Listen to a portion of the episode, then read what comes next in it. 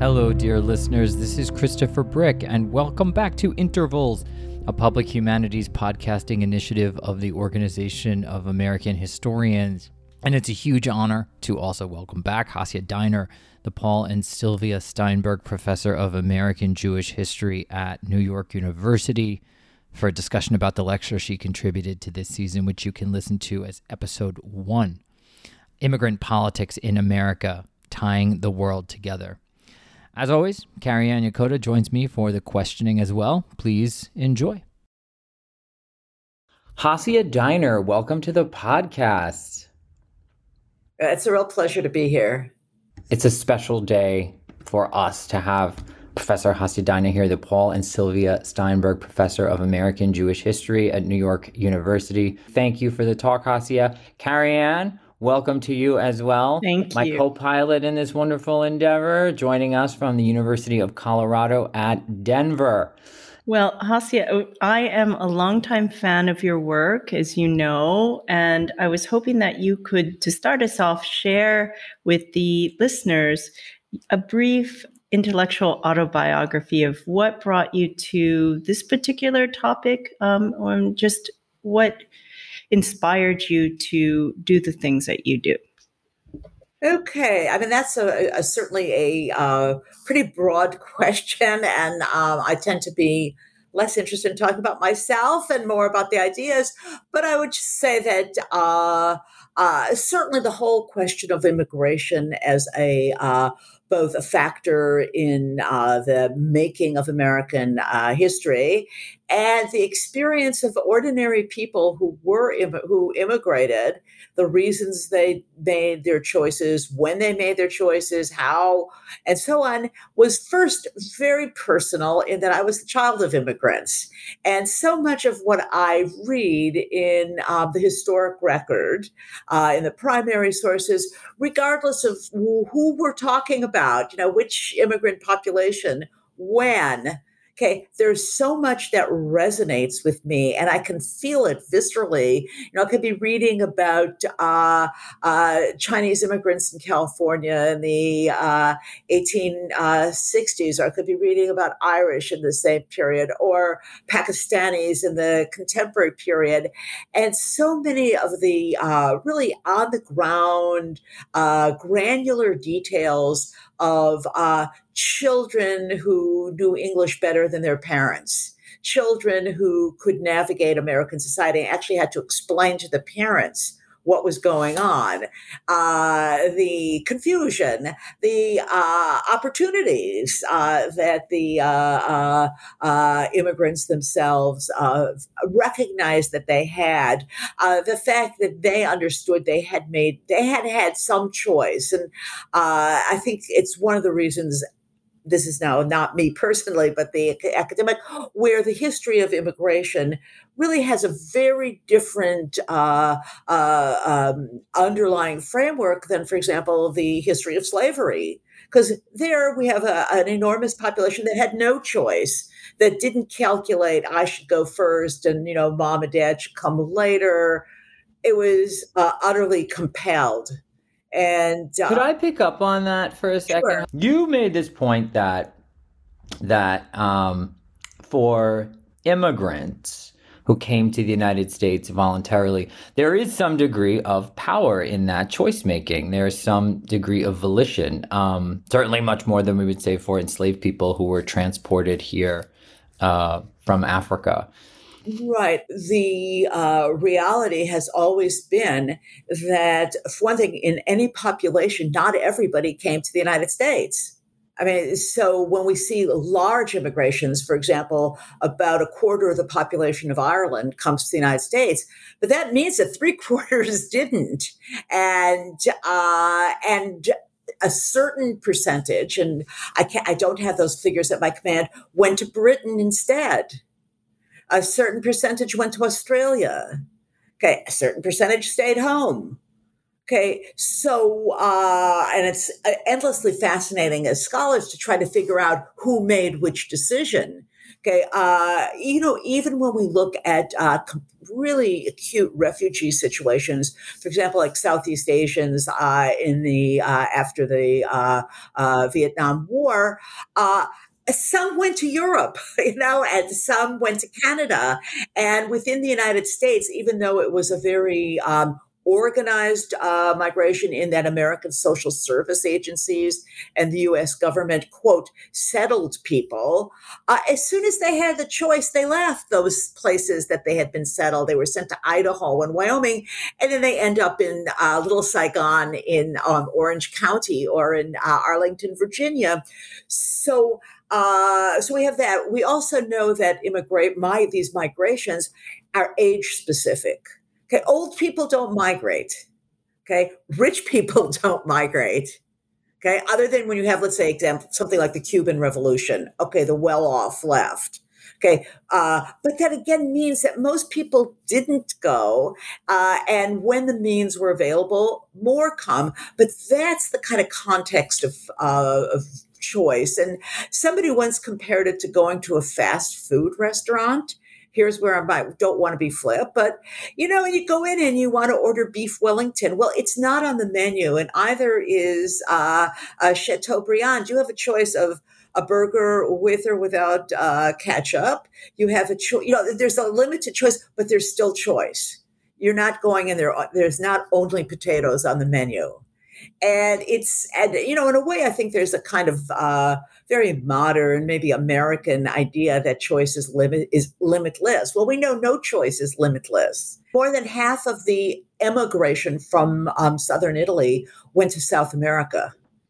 And so uh, america us was certainly a very attractive destination but not for you know but the, the, a larger percentage goes to south america to argentina and brazil and uh, chile. Mm-hmm. and uh, so yeah so it's not just the us as this uh, kind of beacon and there are differences between immigration uh, i hope i haven't interrupted you uh, uh, but i mean we could talk about some differences between mm-hmm somebody choosing Argentina versus the United States. There were differences in terms of the kinds of migrations, uh, um, but it still it was a it was a choice, and people went. You know, an uncle is already living in Columbus, Ohio, so that's where you go. Okay, mm-hmm. it's not because oh my god, all my life I've dreamt of Columbus, Ohio.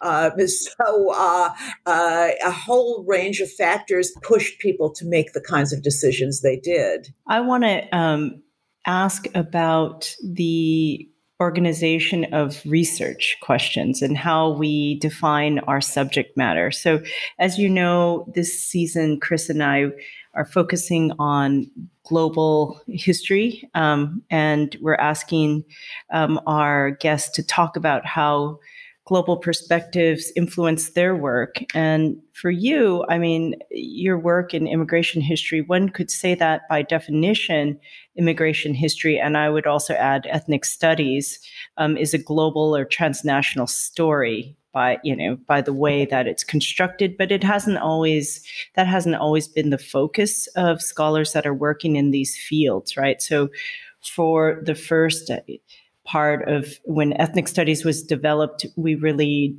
tried to focus on the domestic story um, because there was so much blurring of lines between what is Asian history, what is Asian American history, for instance. So the first generation of Asian Americanists were saying, no, there's a story about that we want to tell the story of Asians in America. And what struck me about your talk and about your work in general, you're talking about several groups, right? So, in, in some senses, we have different ethnic studies departments. At some universities, it's it's divided. AFAM, Asian Am, Latinx, you know, different groups, Native American studies.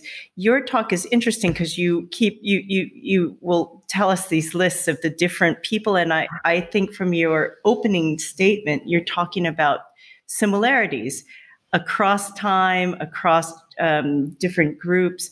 And I think that's interesting as well.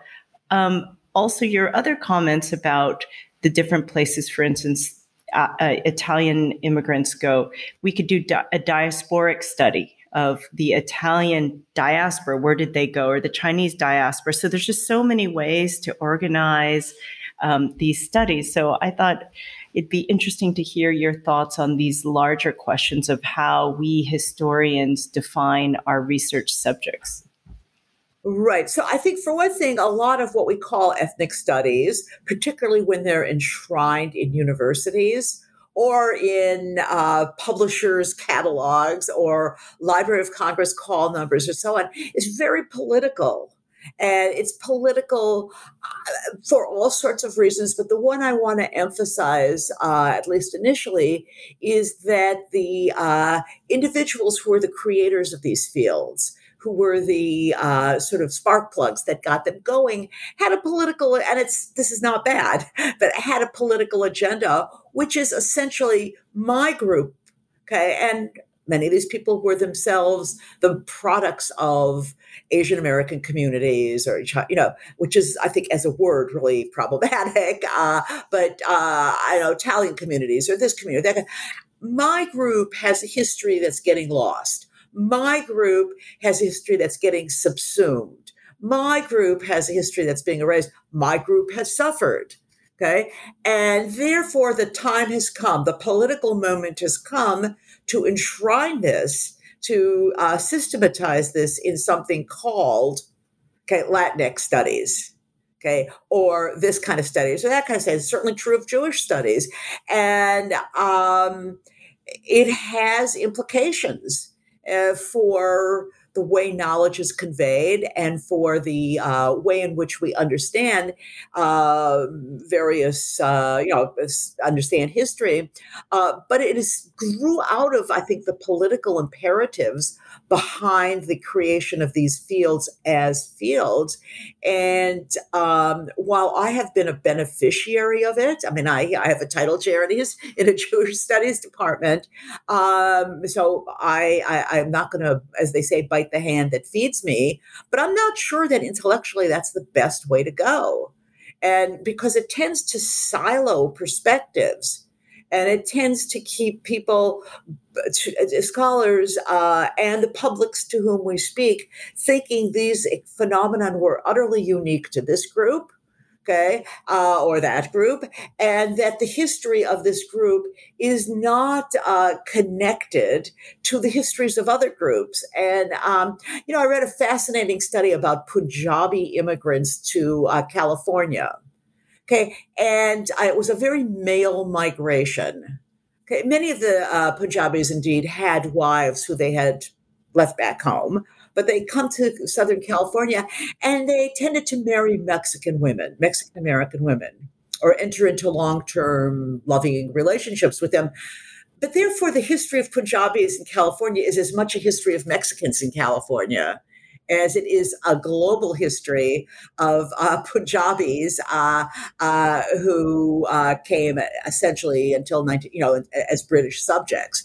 Uh, so, but if you're only looking at uh, one group, you don't see those other stories, which are equally formative in the experience you want to uh, uh, make sense of. Mm-hmm. no, yeah, no, I agree. I think that the, some of the most interesting new works coming out on inter-ethnic relations, and I, I think that's your point. I mean, but more than 10 years ago, I, I was talking to Jack Tchen at NYU about his work on um, Chinese um, bachelors um, having relationships with um, Irish women in New York mm-hmm. City um, long before the Civil War, right? So I, I think that historians recognize that also due to the fact that different ethnic minority communities have um, suffered in similar ways um, from structural racism in the United mm-hmm. States, for instance, that they're they find themselves because of redlining, they find themselves in the same uh, neighborhoods. They're connecting, they're integrating, they're fighting some of the same issues, and, and I, I think that's also what you're saying. And yes, and so that these, if we want to understand ethnicity or immigration, we can't just look at this group and then this group and then this group, uh, but rather it's these uh, sort of por- the porousness of uh, the society in, in which they were functioning. And um, they encountered each other in multiple places, and they could encounter each other and hate each other. They could encounter each other and like, you know, and, and find positive uh, human connect, make positive human connections. But either way, their history is shaped now by all these other people around whom they're living. And to think of it as purely an Irish study it just uh, limits the uh, richness actually for for for the stories we uh, we want to tell it's a social reality that when you throw a bunch of different kinds of people together, intermarriage, mm-hmm. right, becomes one of the ways that intermingling occurs. You would both raise this issue of intermarriage, mm-hmm. which has what what kinds of scholarship are we seeing out there on that topic up in this field that you work in right. immigration history? It's a really understudied uh, issue. And um, uh, there's a lot of raw data on it and certainly somebody who wants to study it really can. It's not um, the uh, primary material is not hidden at all, um, but um, it has not been a big, particularly uh, robust topic. And um, I think, again, it maybe takes us back to the sort of political nature of what we're doing, because by talking about intermarriage, between Italians and Irish, or between, uh, and again, I use marriage in a uh, uh, not necessarily in a legal sense, but although obviously that's very important. Uh, but uh, so the Punjabis, the Mexicans, or there's a great book called Bengali Harlem about Bengali, uh, again, man, and they're um, in a sense sort of entering into African American communities, and again, some uh, you know marriage is taking place, uh, and um, the uh, and and uh, certainly in the in the field of uh, of Jewish history, uh, you know, I wrote a book on Jewish peddlers, and these are these men who travel all over the country uh, and actually all over the world selling stuff, and you know they sell on Native American uh, reservations. They often got the right, you know, from the uh, government to the reservations. And they mar- they've developed long term relationships with Native American women.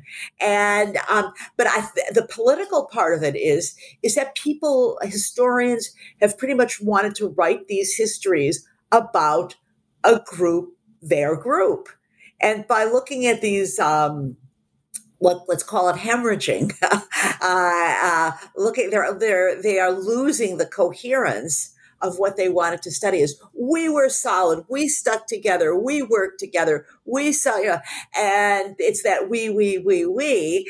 And once you start looking at intermarriage it becomes like who is we? And uh, you know whose story are you telling? One of the hats I wear is that I edit a series in American Jewish history at NYU Press. And I have been just constantly frustrated by the fact that these books, which tell us a great deal about American history, never get advertised in the NYU Press bulletin or whatever we call it, the, the you know the, those catalog catalogs as American history. They get uh, ca- they get uh, cataloged as, or they're in the section on Jewish studies, and so. Um, one of the books uh, was on uh, Jewish chaplains during World War One. First time uh, uh, rabbis got to be chaplains, and uh, and she writes much of it is about their work with the Catholic and the Protestant uh, chaplains. They had they were actually all interchangeable, particularly you know that they they worked very closely with each other and conflict, cooperation. But this is about World War One and the American Army, religion. And I could not get them to put it in the catalog under US history. And it, it came out at the centennial of World War One that no, it's Jewish studies. And so now this is made, I, ha- I, have great respect for the people at the press. They do great stuff.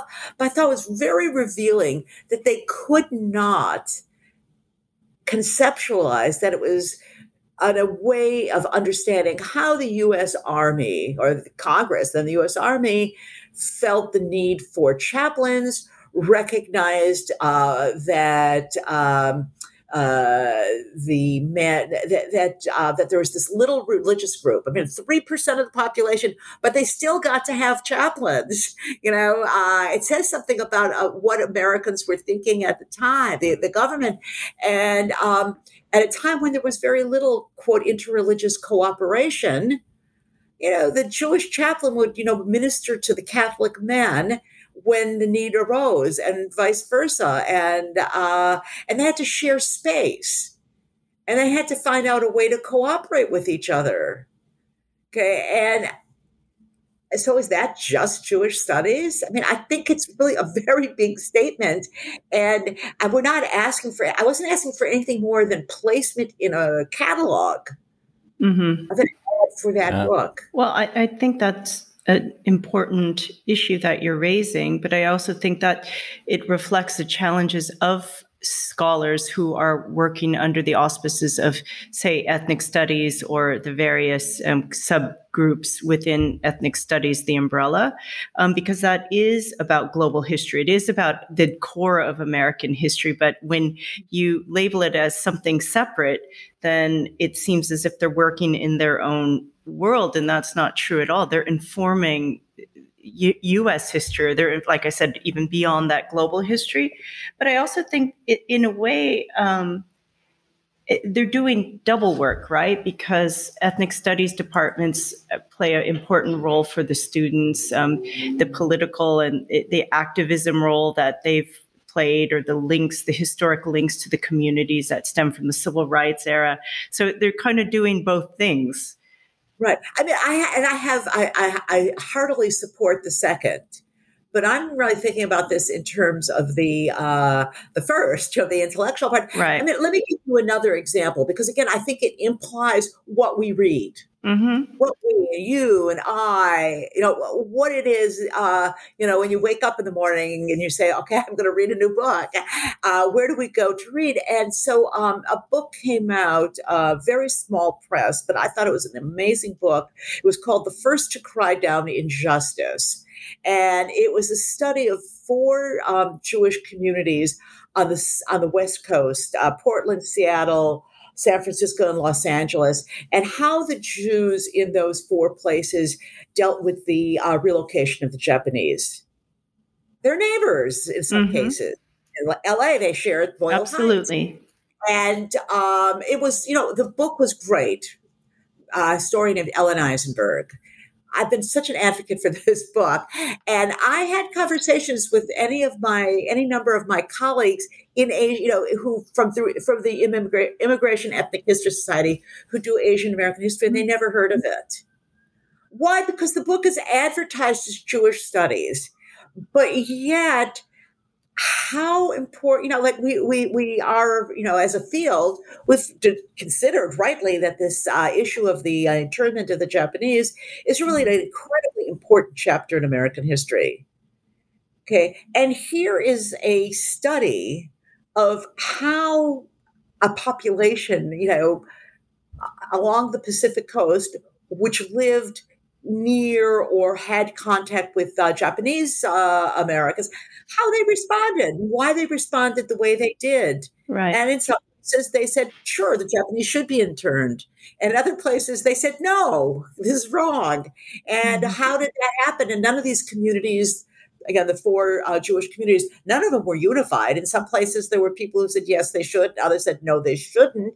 Uh, but I think that that's a really important addition Absolutely. to scholarship on the internment to the Japanese, but nobody had heard of it. Right. And it's its marketing, let's say, was in a uh, in a ghetto, in a right. silo. Right. No, I, and, I agree. I agree. I, I mean, I did my master's thesis on the African American community's relationship with the Japanese American community in the pre and post internment period. And of course, they were living, like I said, in in the same neighborhoods because of redlining, and they were friends. They were the, African American community said if they could do that to them, they could easily do it to us, and they really the African American newspapers came out against internment. They were the only, you know press that did at that time. So I, I, I hear what you're saying that these stories I think need to be amplified. Yeah, um, or if I can give again one more example, and it had, takes us to a little bit to the transnational, which is I think what we were supposed to be talking about, which is okay. Um, so, um, and I obviously will not name names, but a speaker uh, who works on uh, Mexican immigration to the United States, in particular the Bracero program, uh, made the comment in in her talk that. Uh, the uh, these Mexican men who came to work in the United States, unlike uh, previous immigrants, sent money back home and invested in their old communities, in their home communities. And I thought, where in the world did she get unlike uh, where? And I asked her, she said, oh, everybody knows that. Well, obviously, she had not read any of this enormous body of scholarship about Swedes, Germans, Irish, uh, pouring vast amounts of. In fact, one of the reasons they come to America is so they can support their families back home. And um, I think in my talk before, I mentioned that uh, study done in Ireland in the 1870s said that a third of all money that circulates in Ireland comes from servant girls in the United States. This question about remittances and conveying support systems back to the homeland, back to the, the, the family there, the kinship network there, and such, um, was not just sort of an individual choice, but was actually state policy of a sort. I mean, it was it was adopted as an economic development. Mm-hmm, mm-hmm. Uh, it was true in Italy. The Italian government was so happy to uh, support immigrants, immigrants, because they knew this money was going to come back uh, to the state, and it was going to relieve the state of supporting the poor.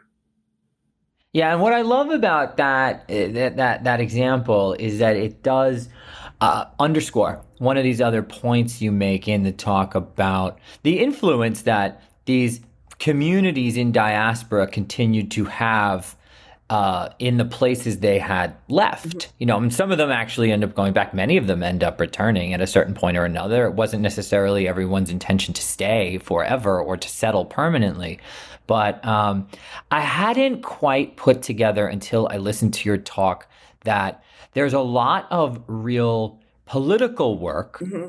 there, the shaping of the politics in the homeland um, that just continues to, you know, we, we don't typically study the impact that that immigrant communities in the United States have mm-hmm. on other spaces. Right. But that's as significant a part of mm-hmm. the story as the impact they had on this space. Right absolutely. And uh, which I think is obviously a great topic, and we're happy for us to talk about more. But I had brought up that subject, the the uh, the remittances story, partly or only because uh, because of again this fear, my my concern about the silo. That here was somebody who wrote a dissertation on Mexican uh, immigrants to the United States men, you know, men in the Bracero program, uh, and uh, she could conclude that uh, only Mexicans did that.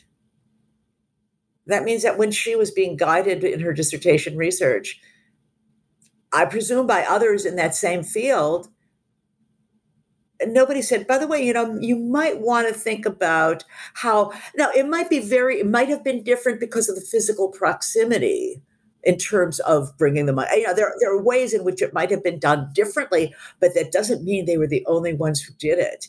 And that's why I kind of thinking back, uh, you know, to the initial question here, why I really, despite again, you know, having this blessing of a chair in Jewish studies, um, in Jewish history, why it's just so important to think beyond the, to think and to read and to uh, um, acquire um, insight beyond uh, your own um, little world because it's it's a big world out there, and our well, and, lived yeah. in a big world. And as you say, and listening to you talk is yeah, you you you make the point about American Jewish history. I mean, that's in your title, but clearly your work's been empowered by all these other historiographies and all these other fields that have enabled you to you know draw these comparisons and comparisons and bring in these examples and and make connections between all of these communities that exist in diaspora. Yeah, I mean, it's been really important to me. I can't explain necessarily why I felt that was uh, that pushed me, but um, I, it just always seemed to me that to do my work well as an American Jewish historian, I had to know these other stories uh, from both the point of view of American religion as well as the point of view of ethnicity. And you know, it's a lot of work, and it's uh, but to me, it made for a lot of reading. For, a lot of reading, and um, it made it to me more interesting than just you know kind of re uh, uh, spinning in, in, in the same uh, um, uh, kind of orbit, and, or I guess probably a mixed metaphor, but just going over the same ground. And I don't fault people who don't do that.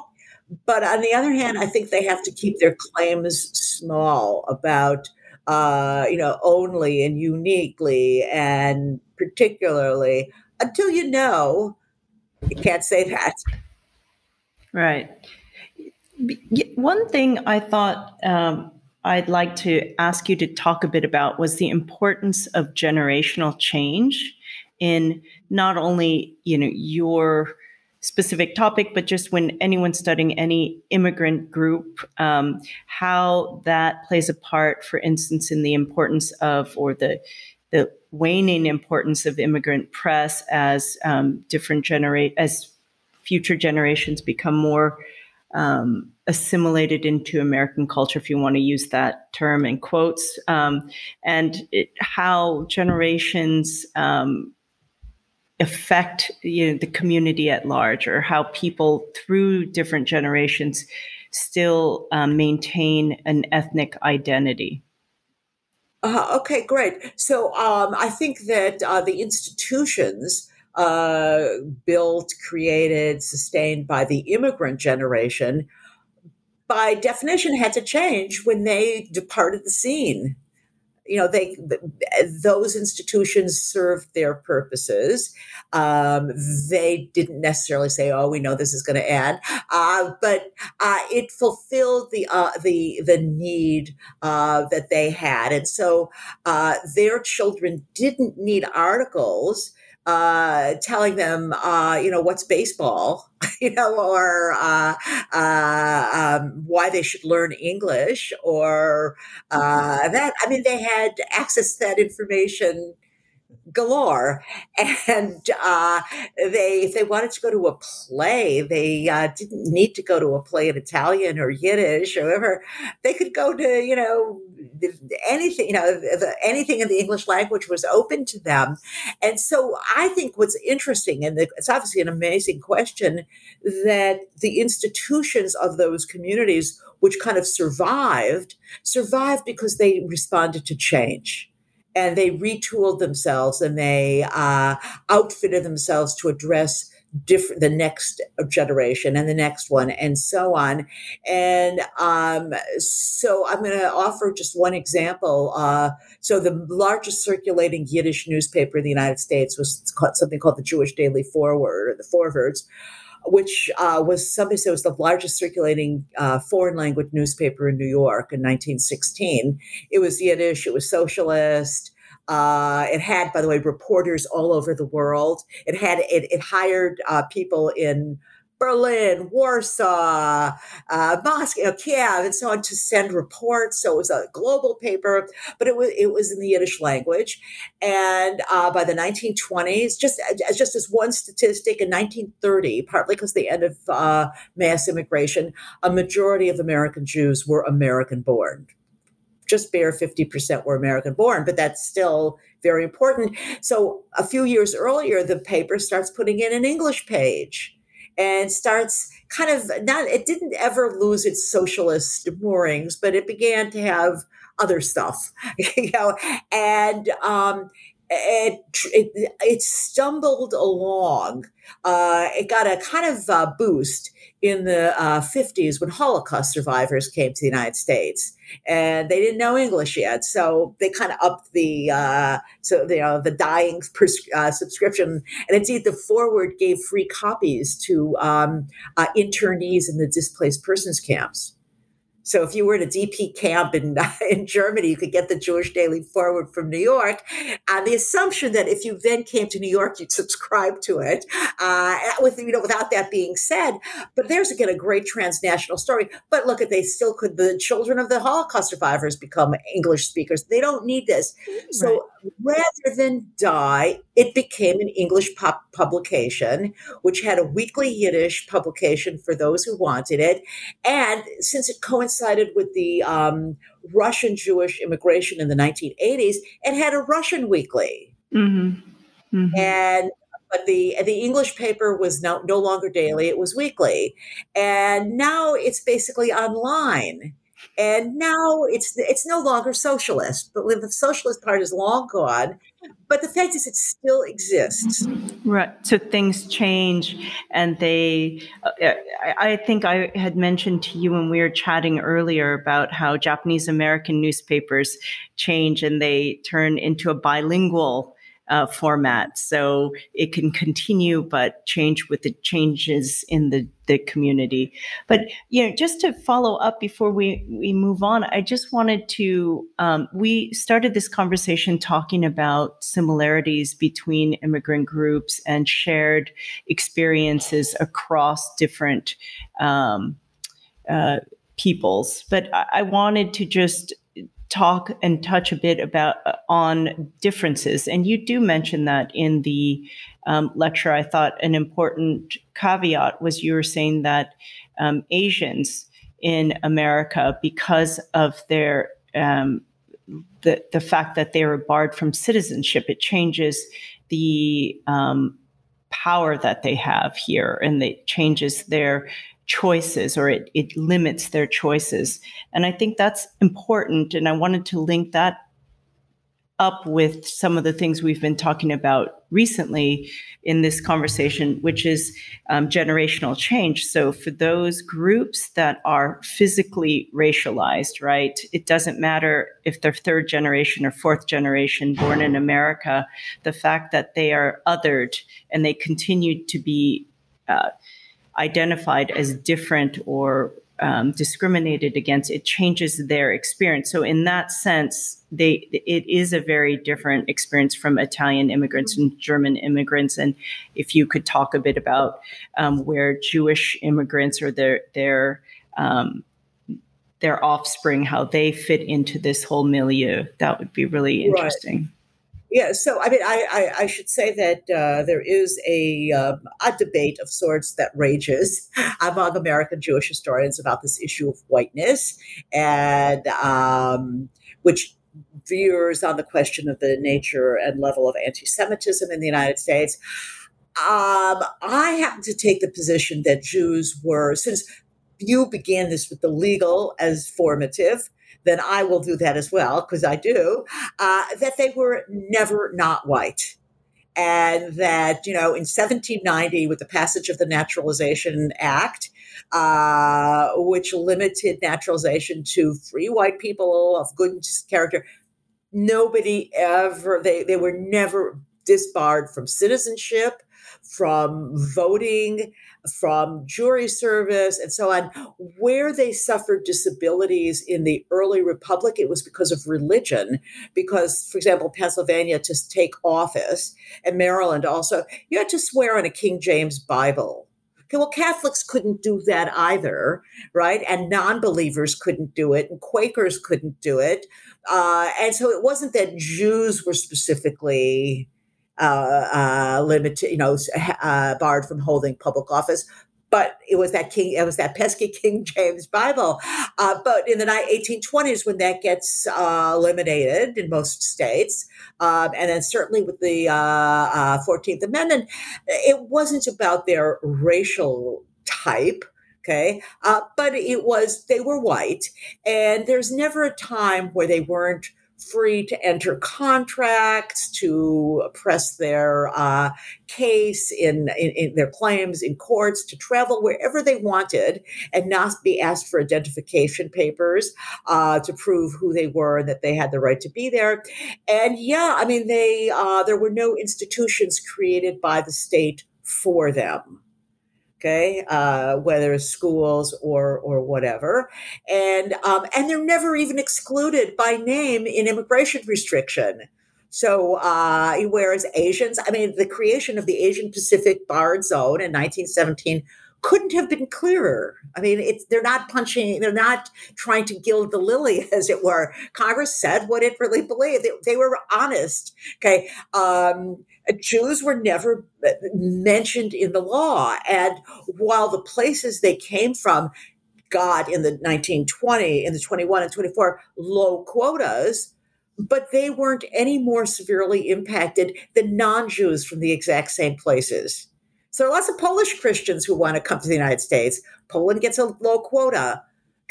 Jews and, and, and Catholics or Jews and whatever other religious communities people came from suffered from that same national quota.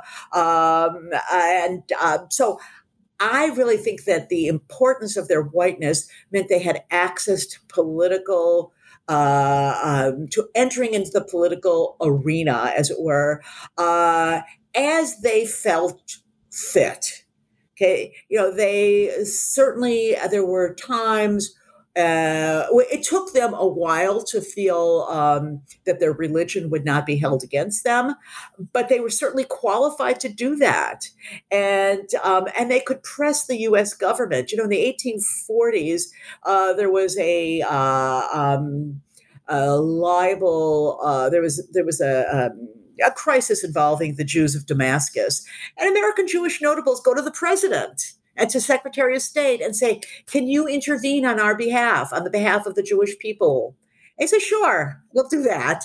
Okay. And in 1858, it was against uh, the uh, uh, the, pa- the Vatican, which had kidnapped a little Jewish boy.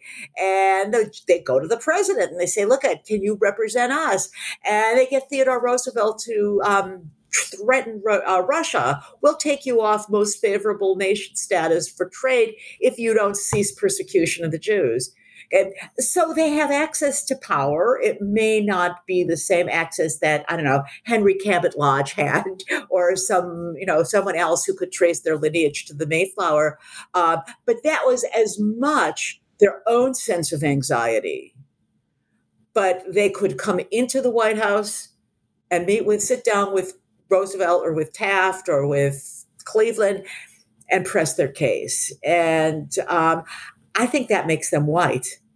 Okay, and uh, which and you know it doesn't mean that there wasn't uh, you know most of the discrimination that in fact existed existed in private institutions, you know Harvard, Yale, Princeton, uh, but not the University of Massachusetts or the University of Connecticut. That is, state run institutions tended to be uh, pretty much non discriminatory. And, uh, you know, private hotels, private uh, clubs, uh, private, some private employers, okay, law, had fancy law firms. Okay, but we're talking about private institutions. But to me, whiteness came from the state. What, what's important? Oh, I'll put it this way I think the important as- aspects of whiteness were what the state defined.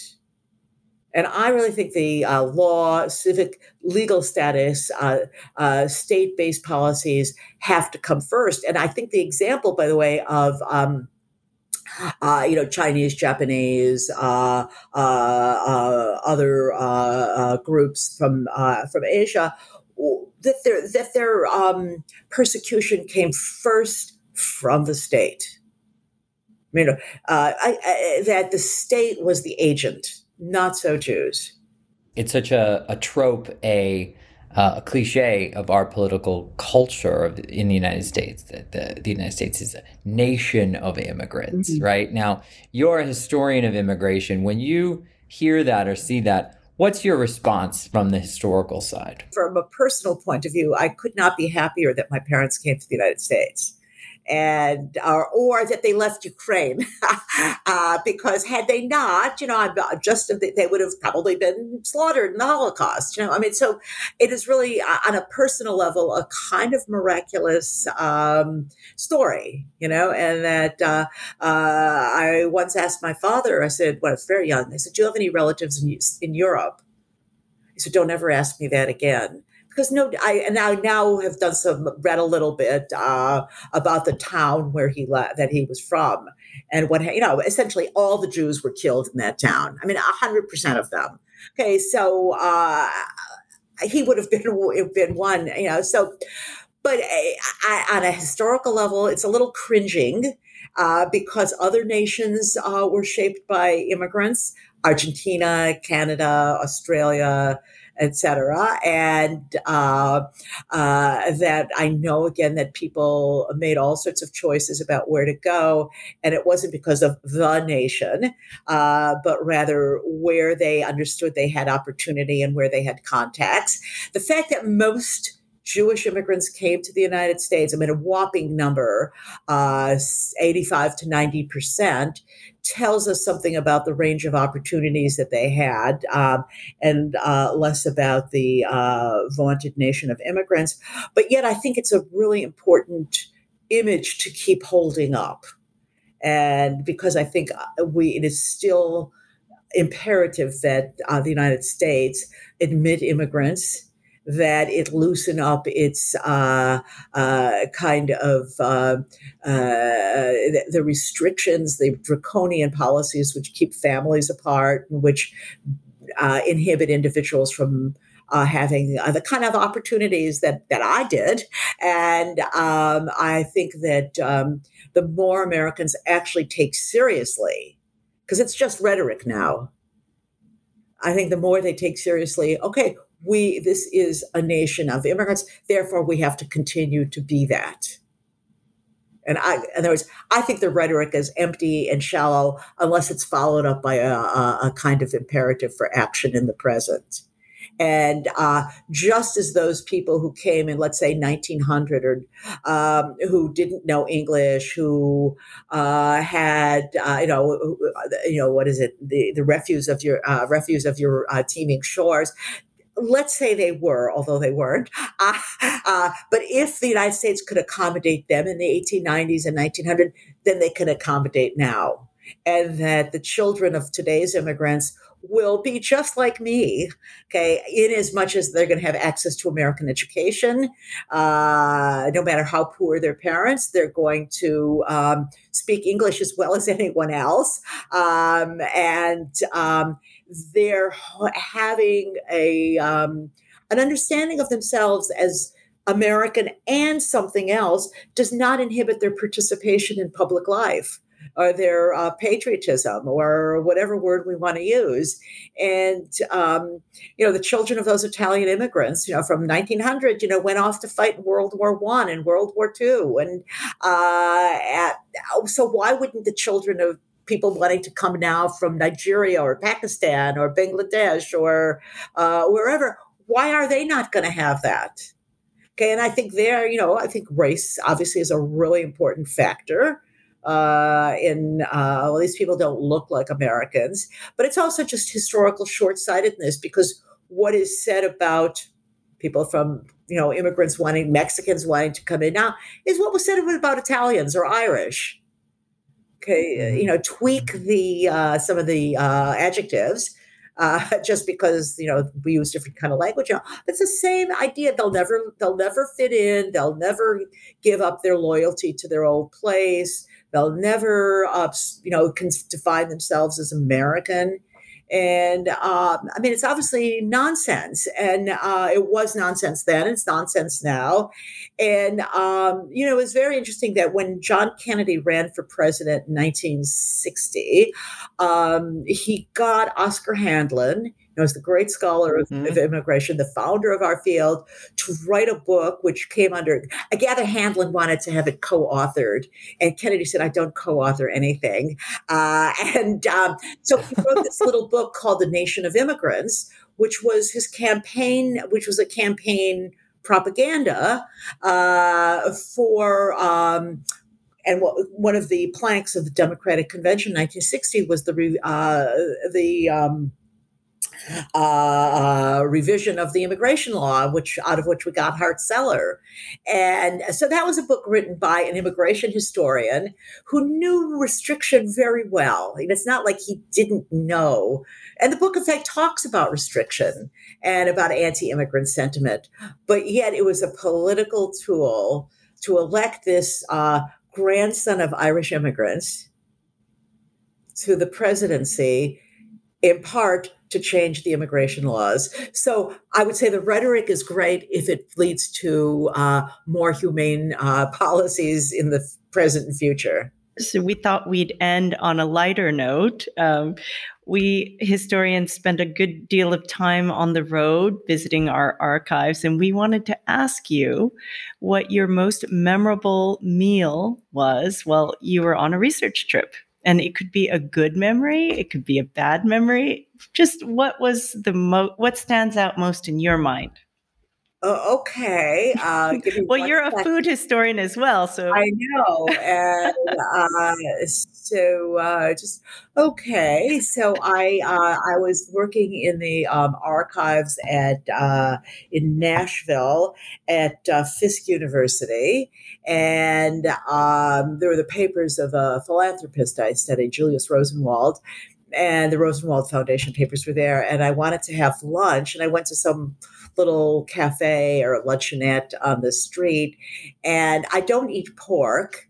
Uh, and I don't eat. Uh, actually, I had the same experience in New, in New Orleans uh, at the Tulane Archives. I wanted something to eat, and I I was sort of really like kind of low carb, low fat, no pork. And in both places, the waitress said to me, "Honey, you've come to the wrong place." oh dear.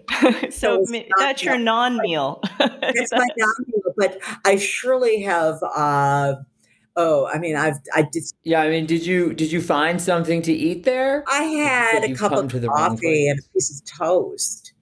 Uh, that was like pretty sad, and I was so hungry. And then I think I bought a chocolate bar, uh, which did not fit my nutritional uh, requirements.